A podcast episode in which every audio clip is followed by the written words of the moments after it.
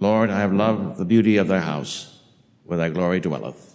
Psalm 26, verse 8. In the name of the Father, and of the Son, and the Holy Ghost. Amen. I'm delivering the sermon that I intended to deliver on Corpus Christi, but something intervened. People sunning themselves at the beach do not act or dress the same way at a, as at a formal dinner party. There's something that tells the person to change his behavior, his dress, his volume and tone of speech or the, as the place and the circumstances change. One does not attend a funeral or wedding attired in shorts or jeans. Courtesy, manners, propriety, etiquette. Society has set standards for dress and behavior. We have no univer- universal uniform or way of acting.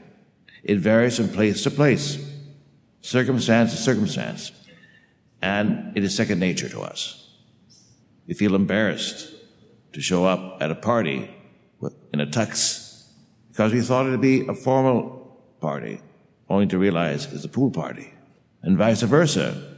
We sense our nakedness if we show up at a formal party dressed in a bathing suit. We do feel that, we feel that we do not belong there, although we were invited. Is there not also an inner mismanners which corrects us when we go into a church improperly dressed?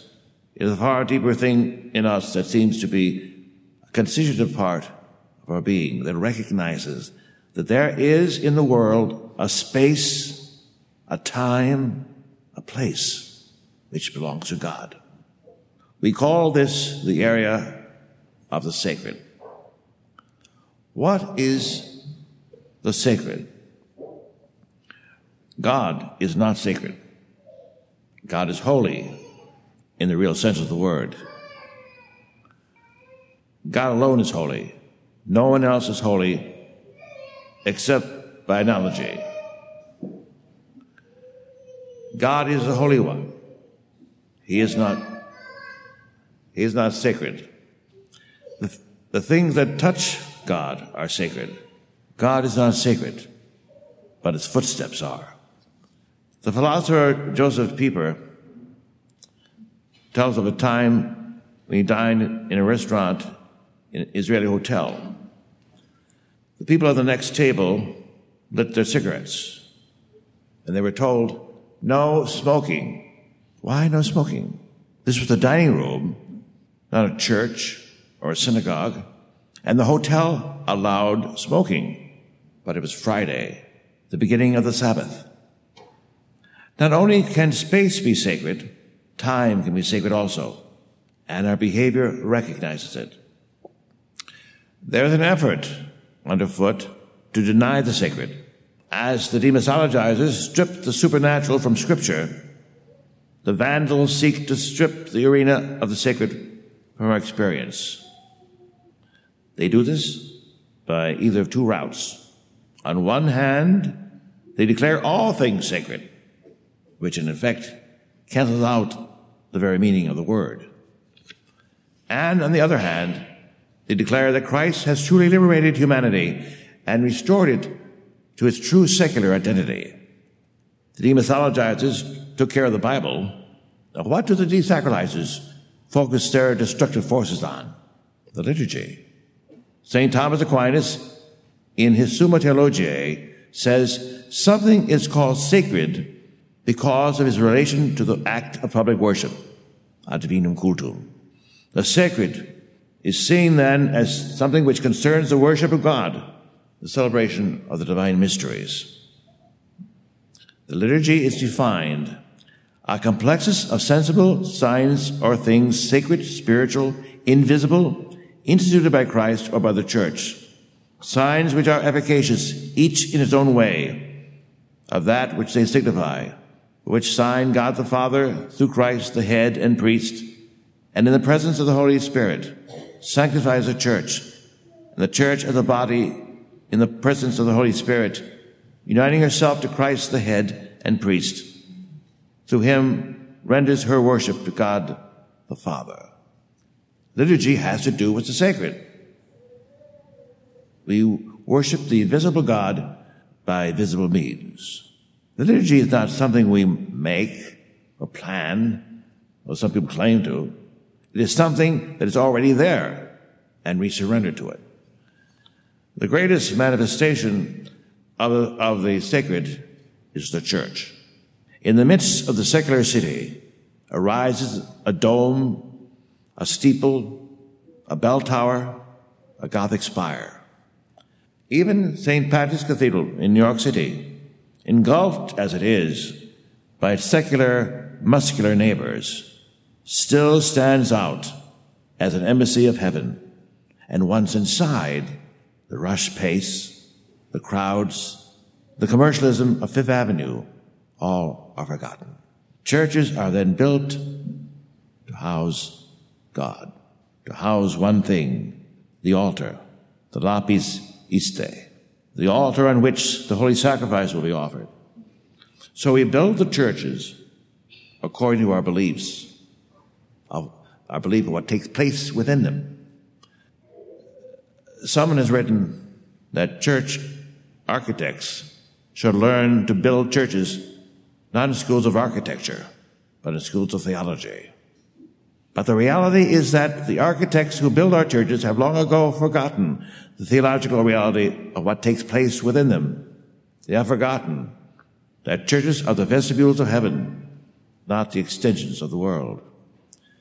Uh, Joseph Pieper quotes a resolution passed in February 1965 at a conference of church architects. The resolution was to renounce the concept of the sacred. It passed. It passed.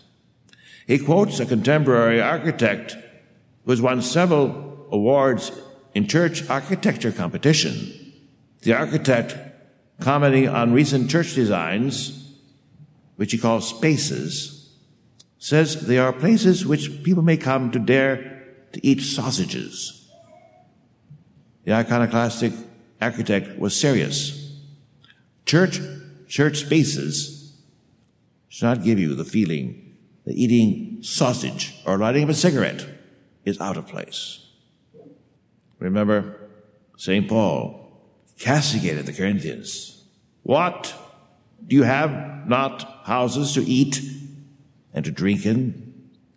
Archbishop, later Cardinal Šeper, who was Archbishop of Zagreb and later under Paul VI, the prefect of the Congregation the Doctrine of the Faith, was forbidden from dedicating a church that had been a house. The communists who ruled the country had raised zoning issues. He could not consecrate the house. So the archbishop consecrated the nearby barn, a barn that housed animals, cows, pigs, chickens, hay.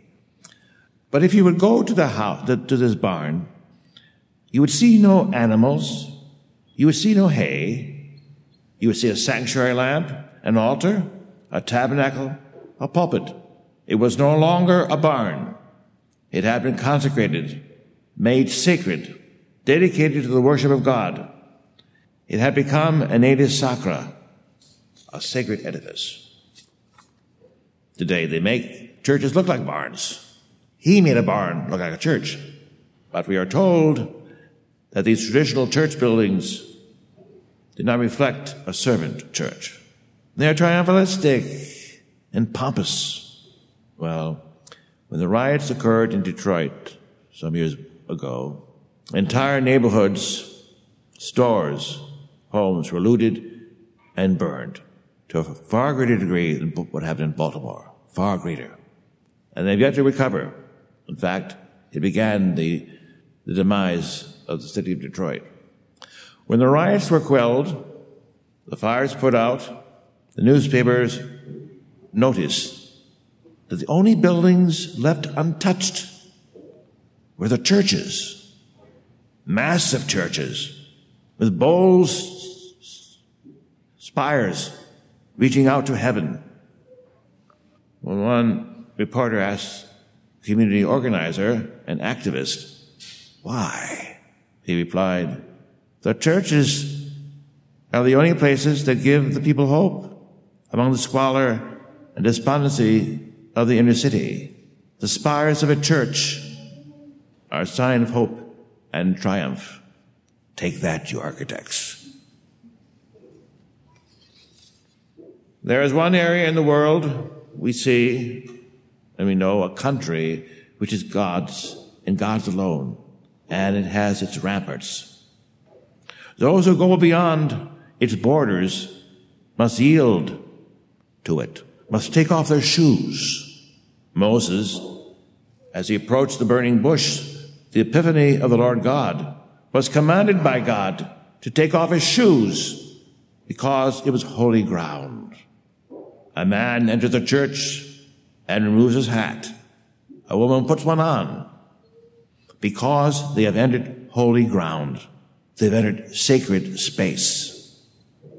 The question is raised today in the busyness of everyday life, in the supermarket, in the theater, in the sports arena, in the midst of all this, is there any place, any area carved out and separate at whose border stands the sign, remove your shoes. This is holy ground. In other words, is there a realm of the sacred? Is this chaotic world all there is?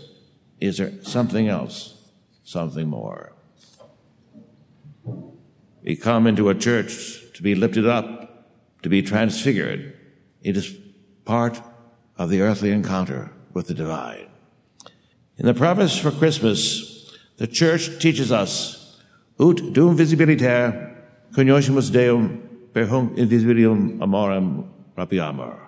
In him we see our God made visible and are drawn up by him to the love of things unseen.